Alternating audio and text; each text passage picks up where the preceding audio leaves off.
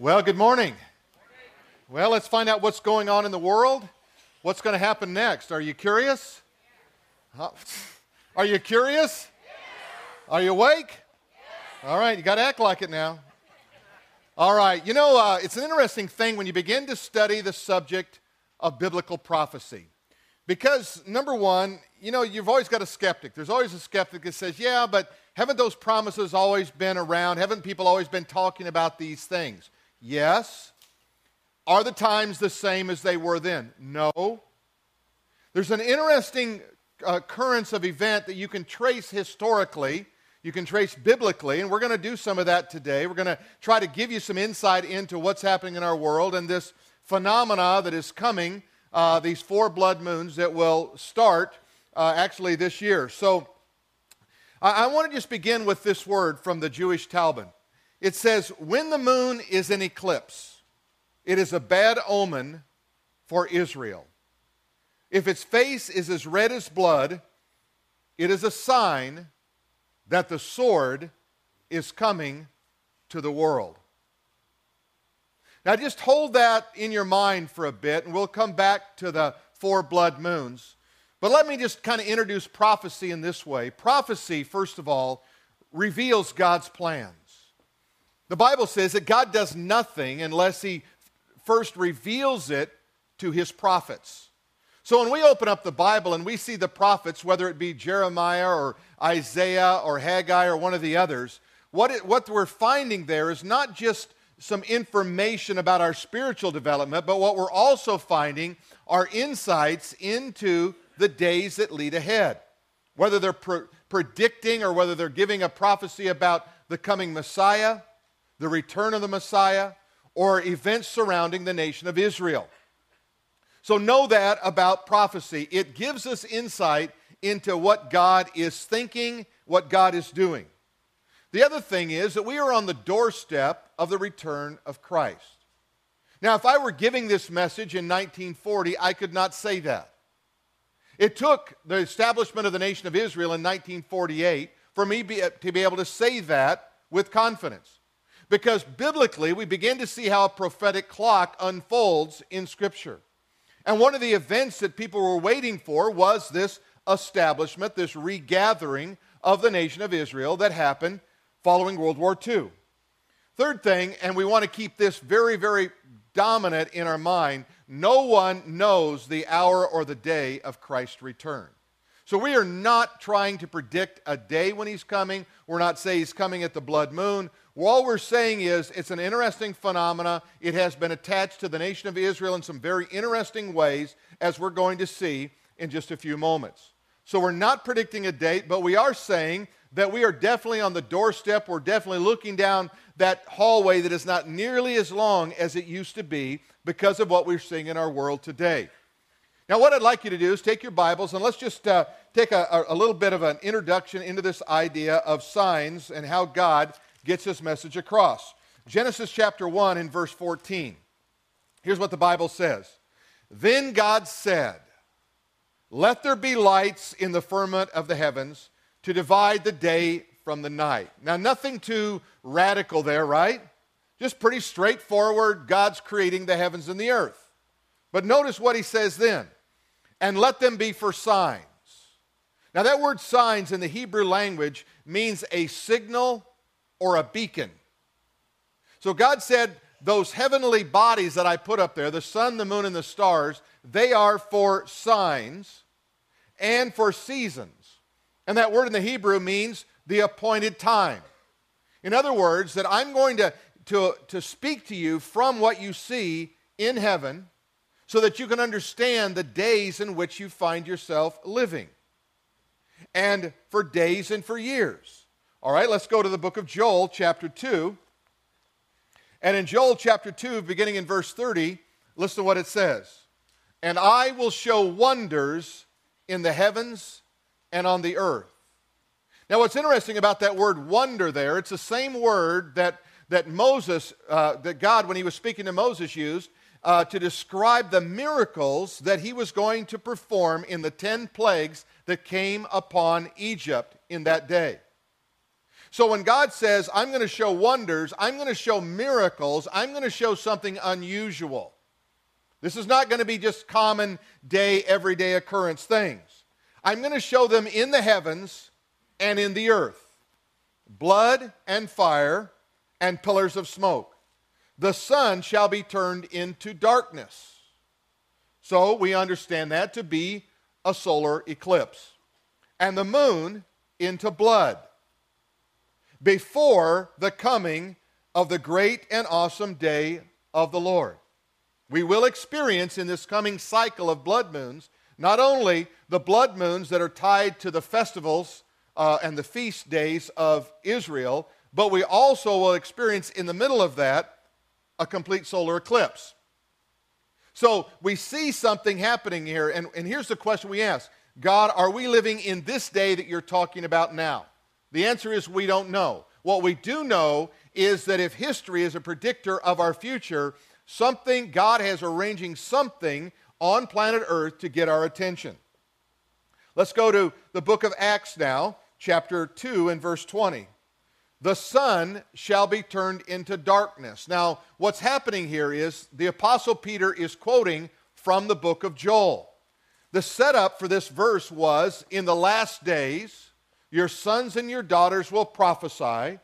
And it goes on to give us that very familiar passage about what's happening on the day of Pentecost.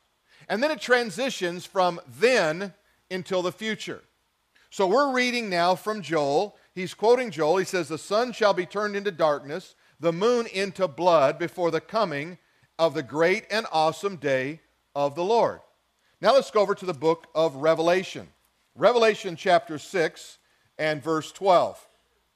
John says, I looked when he opened the sixth seal, and behold, there was a great earthquake and the sun became black as sackcloth of hair, and the moon became like blood, and the stars of the heaven fell to the earth as a fig tree drops in late figs and is shaken by a mighty wind.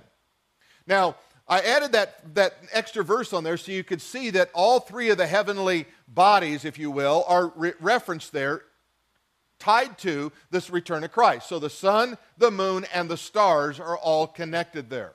So we see this grouping of scriptures, if you will, that are pointing us and giving us some kind of a guideline into the future of what's happening here on planet Earth.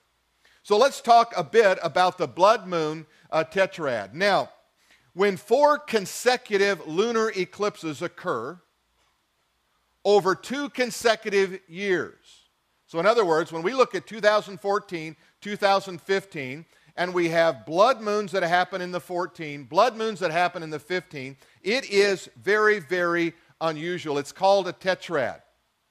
Now, tetrads which fall on the feast days of the Lord. Now, I'm going to show you a diagram of this, but just kind of listen the best you can. When they fall on the feast day, like Passover or the Feast of Tabernacles, it is extremely rare. That's what's happening in 2014, 2015. Since 1 AD, thanks to NASA, we know they can tell you, they can take you back, they can show you exactly when these eclipses occurred because there's a, there's a cycle and a pattern of how they can predict things. There have only been seven such tetrads, including the two that we're going to, to experience this year. So, in other words, there's only been five in 2,000 years. What we want to do is look at those five examine them and say, is there anything unusual about them that might help us to understand? After 2014 and 15, there will be no more tetrads in the 21st century. So that's the unusualness, the uniqueness of the day that we find ourselves living in. You see, the one thing we have to understand is it was God who created the heavens and the earth. He hung the stars in the space and put them exactly where He wanted them. It is God who is the ultimate mathematician of the universe. It is God who holds all things together by the word of his power, he tells us in the book of Colossians. So we can only expect that God is a God of order. God is a God of planning. God is a God who can take things like this, make the complicated seem simple, and say, let me show you how I'm working. So let's go back and take a look at one of those tetrads that happened in 1493 and 1494. If that sounds a bit familiar, it is. It, it kind of takes us back to the days of Columbus, doesn't it? Well, what happened was there was an edict of expulsion in Spain. Christopher Columbus wrote this in his diary. In the same month in which their majesties, Ferdinand and Isabella, issued the edict that all Jews should be driven out of the kingdom and its territories, in the same month they gave me the order to undertake with sufficient men my expedition of discovery to the Indies. So Columbus tells us something about that, that Spanish Inquisition that was focused mainly on the Jews. In fact, more than 200,000 Jews were, were driven out of Spain because of that edict from Ferdinand and Isabella. Spain, by the way, up to that point, was considered to be its golden age. It was prosperous. Everything that you can imagine was going well for Spain. That rising Spanish armada was ruling the sea. And what we begin to see is once they have driven out the Jews, once they have had this edict of expulsion that took place, we began to see a decline take place in Spain that is still with them today. I believe it's because of what God says in Genesis chapter 12 when he gave the promise to Abraham. He said, I'm going to bless those who bless you, and I'm going to curse those who curse you. It wouldn't be very long before the Armada would try to move up into England and take England, and it was there that the Queen called upon the entire country to pray. Very un, uncharacteristically, a strong wind blew up and took all the, all the Spanish Armada, drove them into the rocks, and the English ships were very easily, and that ended the entire rule of Spain, the Spanish Armada on the seas and then Great Britain would rise. I believe it was tied to that prayer. I believe it was tied to some spiritual decisions that were made at that particular point. Well, let's go forward again. Now, let's go look to the next tetrad, 1949 1950. That followed the birth of the nation of Israel. In 1948, we saw the establishment of the nation of Israel, and there was a transitional government that was put together at that particular point. The official Knesset would actually not go into play until January uh, through March of 1949, where we see this second tetrad. And the miracle of a nation rising from its ashes, literally rising from the ashes of World War II and that German war machine that tried to annihilate the Jewish people, was a nation that was literally born in a day, even though the opposition was great. It reminds us of Isaiah chapter 66 and verse 8 when he talks about the rebirth of the nation. Isaiah the prophet said, Who has heard of such a thing? Who has seen such things? Shall a land be born in a day? Or shall a nation be brought forth in a movement? For soon as Zion was in labor, she brought forth her children. It was David Ben Gurion who said this The gates of the country were thrown open, affirming the right of every Jew to become a citizen. Those words could not have been spoken, nor could they have, were they fulfilled prior to 1948. He was opening the doors now for, for immigration to come all around the world.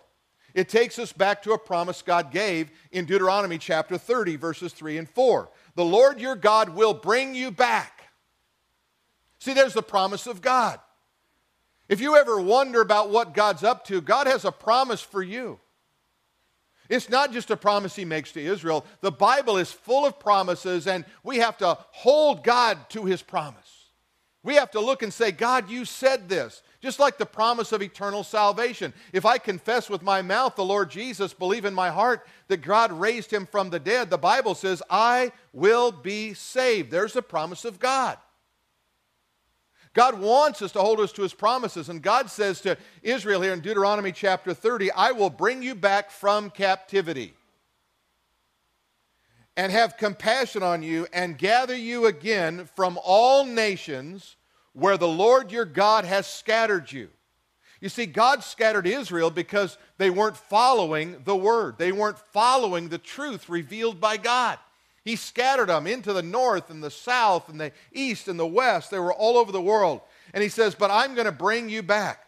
If any of you are driven to the furthest parts of the heaven, from there the Lord God will gather you, and from there he will bring you. Has that happened? Indeed, it has happened.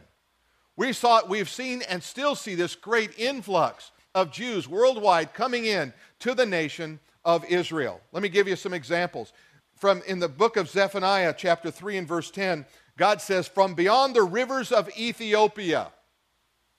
Now imagine that. God is speaking and says, You know what? Down there in the rivers of Ethiopia, my worshipers, the daughter of my dispersed ones, will I bring back. Did that happen? Operation Moses in 1984 8,000 Jews were airlifted from Ethiopia. 1991, Operation Solomon, 14,500 Jews were airlifted back into Israel from Ethiopia.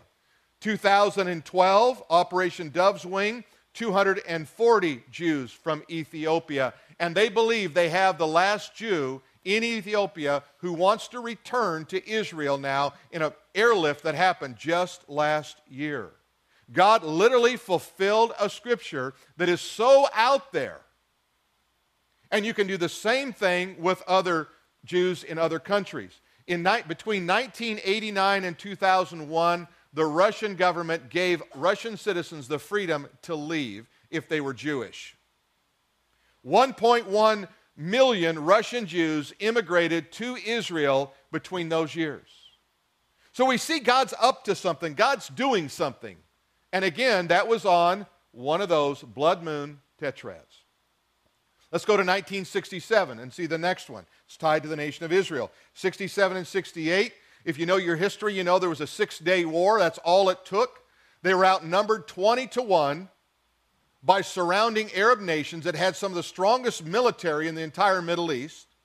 There was no hope for success, and yet somehow God intervened God did something miraculous, and in, in just six days, the Jews had fought off all those who were seeking to wipe them off the face of the earth and become strong, this tiny little nation positioned in just this obscure part of the world.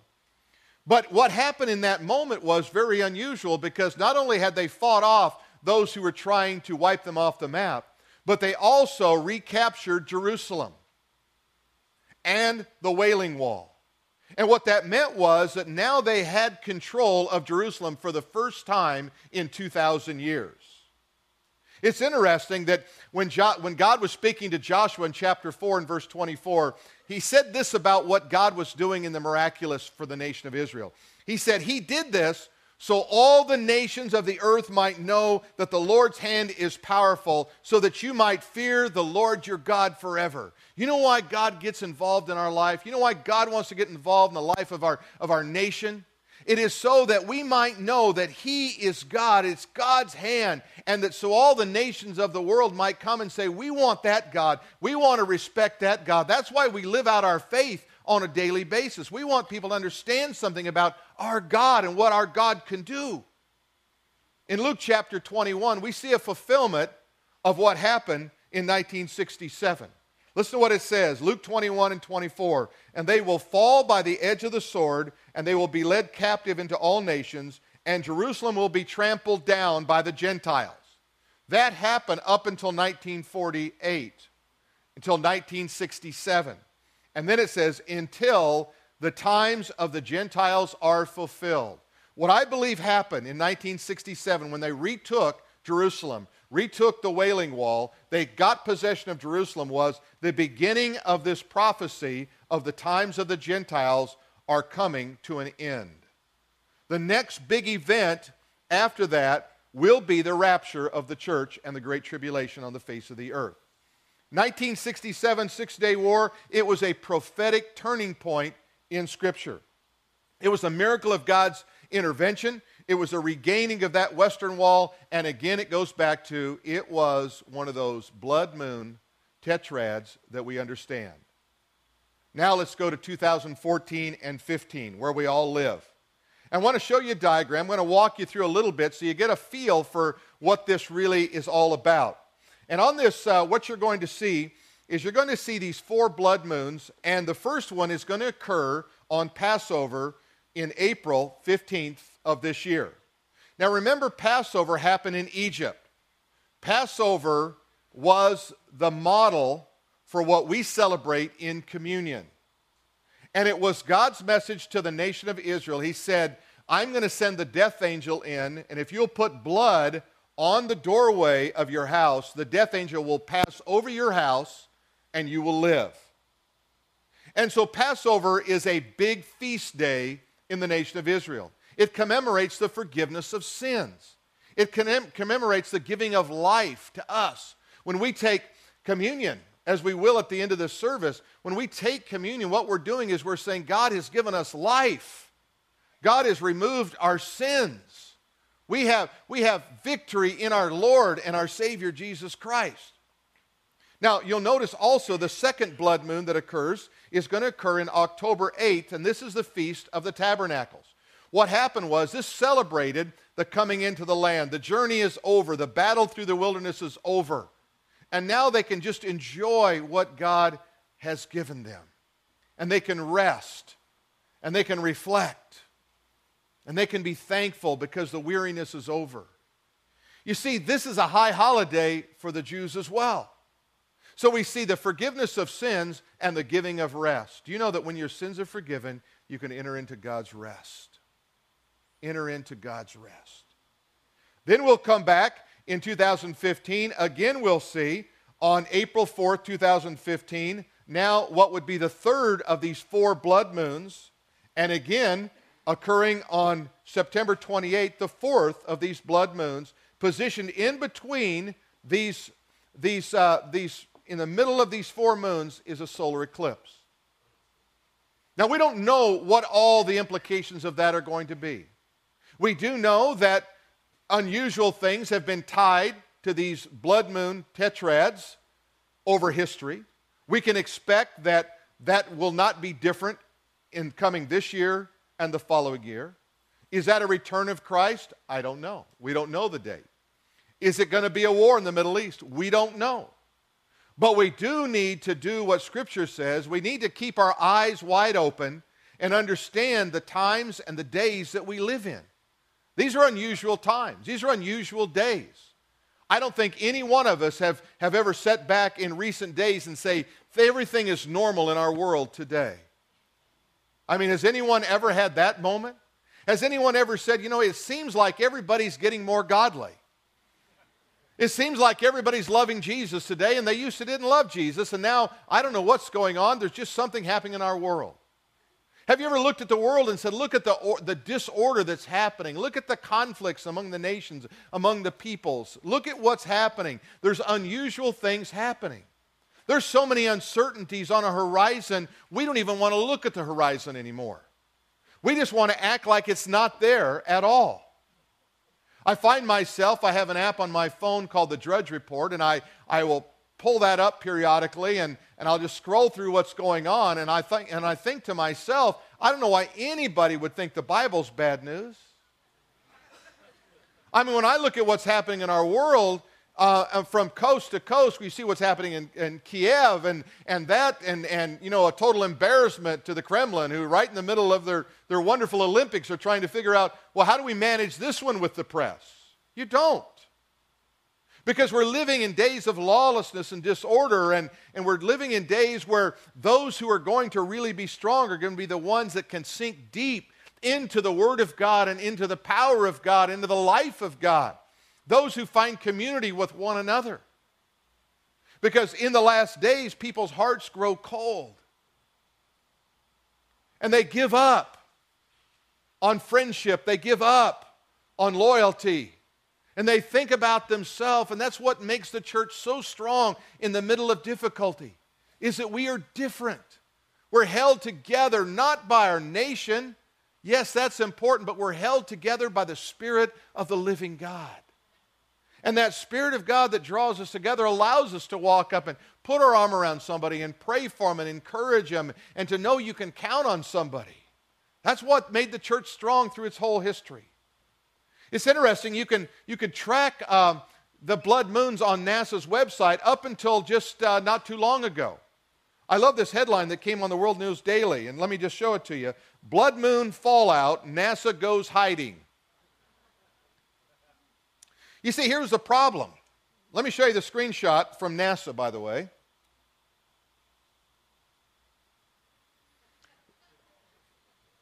That site was up on the 15th of February.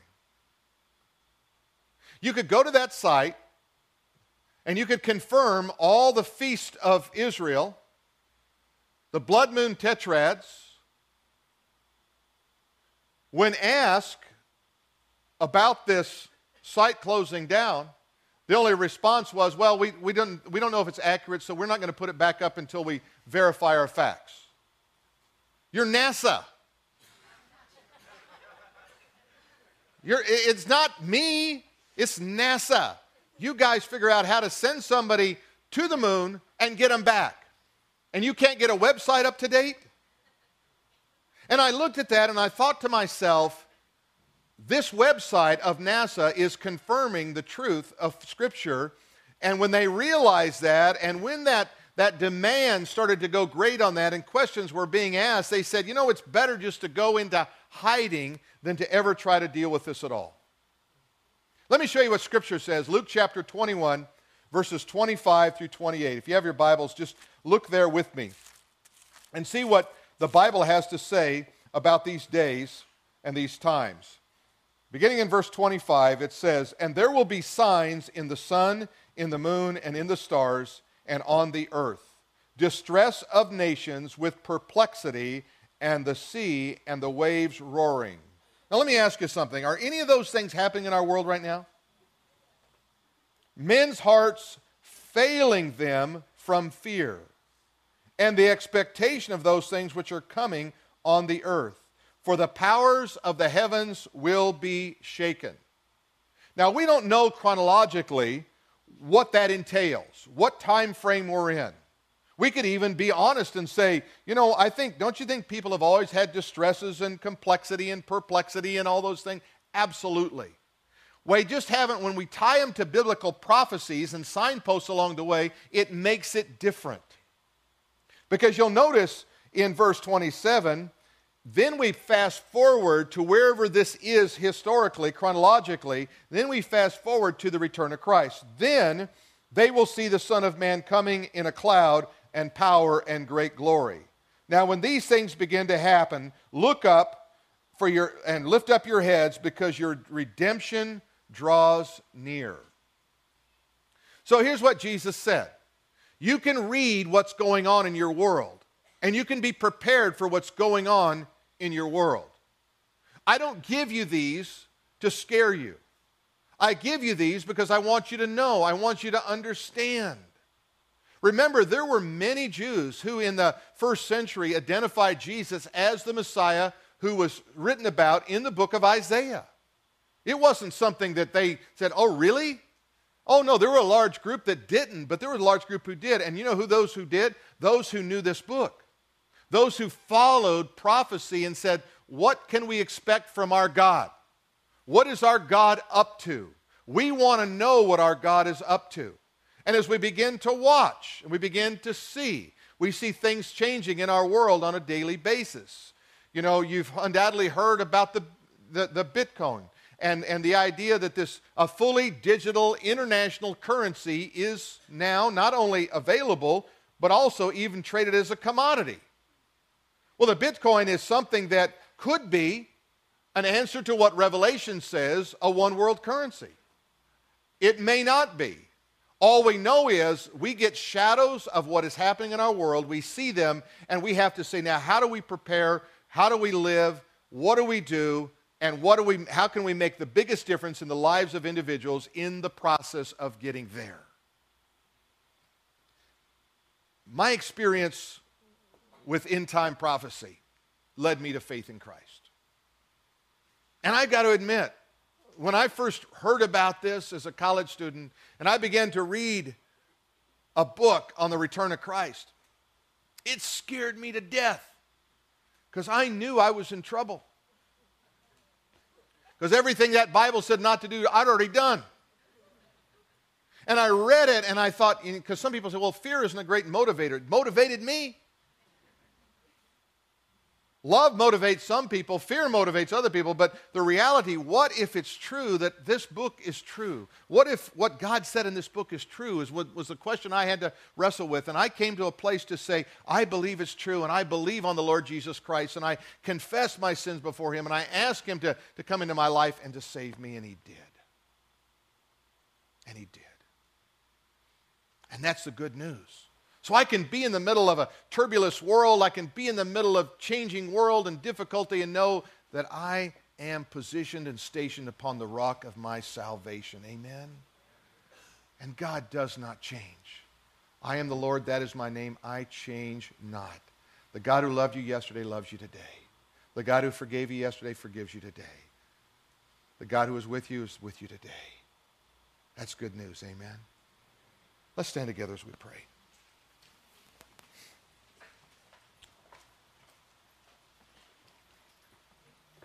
Father, as we pray, we, we take this time to reflect. We take this time to think about the message that you've given us from your word, from the life changing experience we've had. And God, um, as we pray and as we praise you, as we take communion, Father, may we be reminded it is, it is your body that was given, it was your life that was given that we might have life in the forgiveness of sins. Just like Israel experienced that Passover, God, we experienced that Passover. You've passed over our sins, and you've said, I love you. I love you in spite of the times you failed. I love you in the spite of the times that you didn't trust me. I just love you. You're my child, and you're special to me. God, receive us. Receive our praise and receive our worship. And as we honor you in this time, Amen.